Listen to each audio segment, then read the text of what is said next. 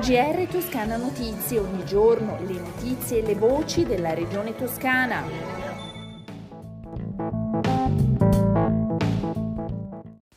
Bentornati all'ascolto del GR Toscana Notizie, questa è la prima edizione della settimana.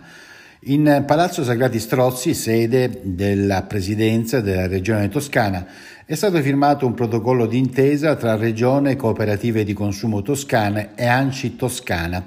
L'obiettivo è di destinare i fondi raccolti dalle cooperative di consumo per fornire assistenza alla popolazione proveniente dall'Ucraina tramite il sistema di protezione civile regionale in modo da garantirne il buon esito. Ad illustrare i contenuti sono intervenuti il Presidente Eugenio Gianni in qualità di commissario delegato dello Stato per l'emergenza dell'Ucraina, l'assessora alla protezione civile Monia Monni, il direttore di Anci Toscana Simone Ghieri e il responsabile delle relazioni esterne di Unicop Firenze Claudio Vanni in rappresentanza delle cooperative di consumo del distretto tirrenico. Sulla firma di questo protocollo ascoltiamo il presidente Giani e l'assessora regionale Monni.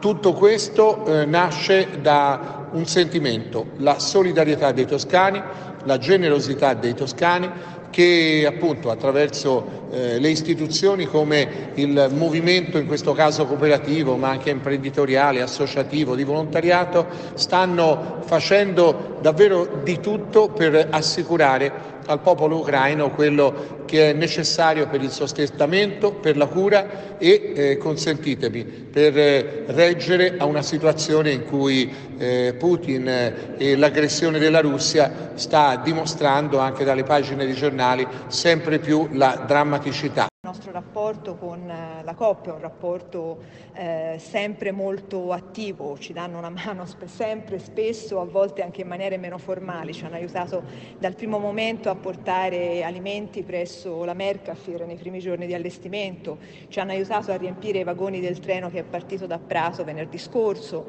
tra l'altro con un contributo di oltre 40.000 euro raccolto tra i loro dipendenti e questa volta ci aiutano con una raccolta che si può fare con un conto corrente, quello del cuore si scioglie, o alle casse della Coppa facendo la spesa fino al 30 di questo mese. È un'iniziativa molto importante, hanno scelto tra l'altro di devolvere queste risorse al sistema di protezione civile che è molto impegnato in questo periodo e lo sarà ancora a lungo e poi decideremo insieme come far calare sui territori dove i bisogni sono maggiori le risorse messe a disposizione.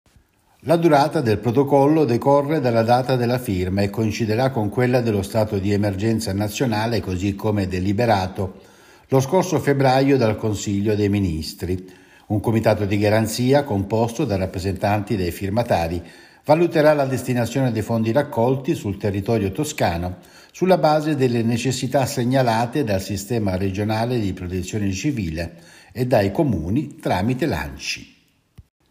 e la solidarietà toscana verso il popolo ucraino continua a concretizzarsi anche sul fronte dell'assistenza sanitaria. Infatti nello scorso fine settimana sono arrivate al pronto soccorso dell'azienda ospedaliera universitaria di Careggi di Firenze tre pazienti oncologiche. L'arrivo dalla regione martoriata dalla guerra è stato possibile dal coordinamento della protezione civile per mezzo della CROSS, la centrale operativa remota operazioni del soccorso sanitario che, come è noto, ha sede a Pistoia.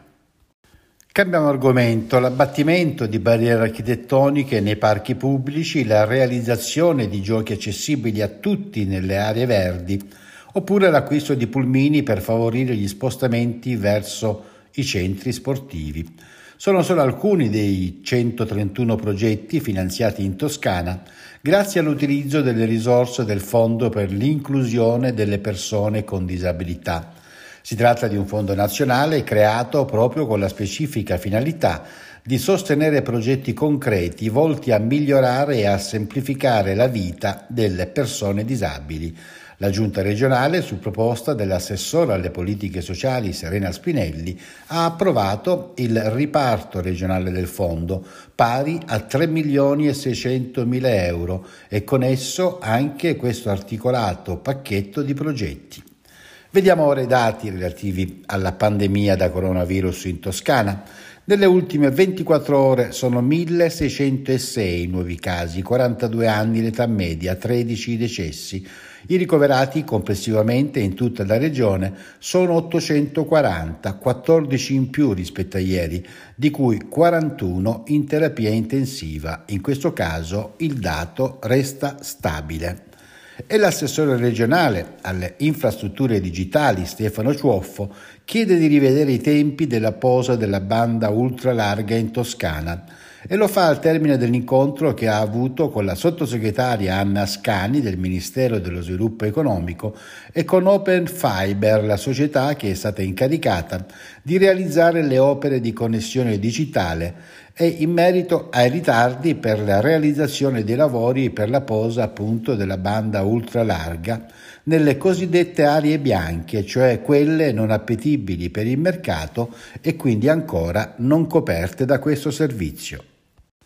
Siamo così giunti alla conclusione di questo nostro GR, come al solito le previsioni del tempo e poi i saluti. Nelle prossime 24 ore in Toscana il cielo sarà sereno in mattinata con nubi basse sull'arcipelago e le zone costiere centro-meridionali, poi velato con nuvolosità solo temporaneamente più consistente. Le temperature sono in lieve aumento, le massime arriveranno a 19-21 gradi in pianura. Con le previsioni del tempo è tutto, un risentirci e un buon ascolto dalla redazione di Toscana Notizie e da Osvaldo Sabato.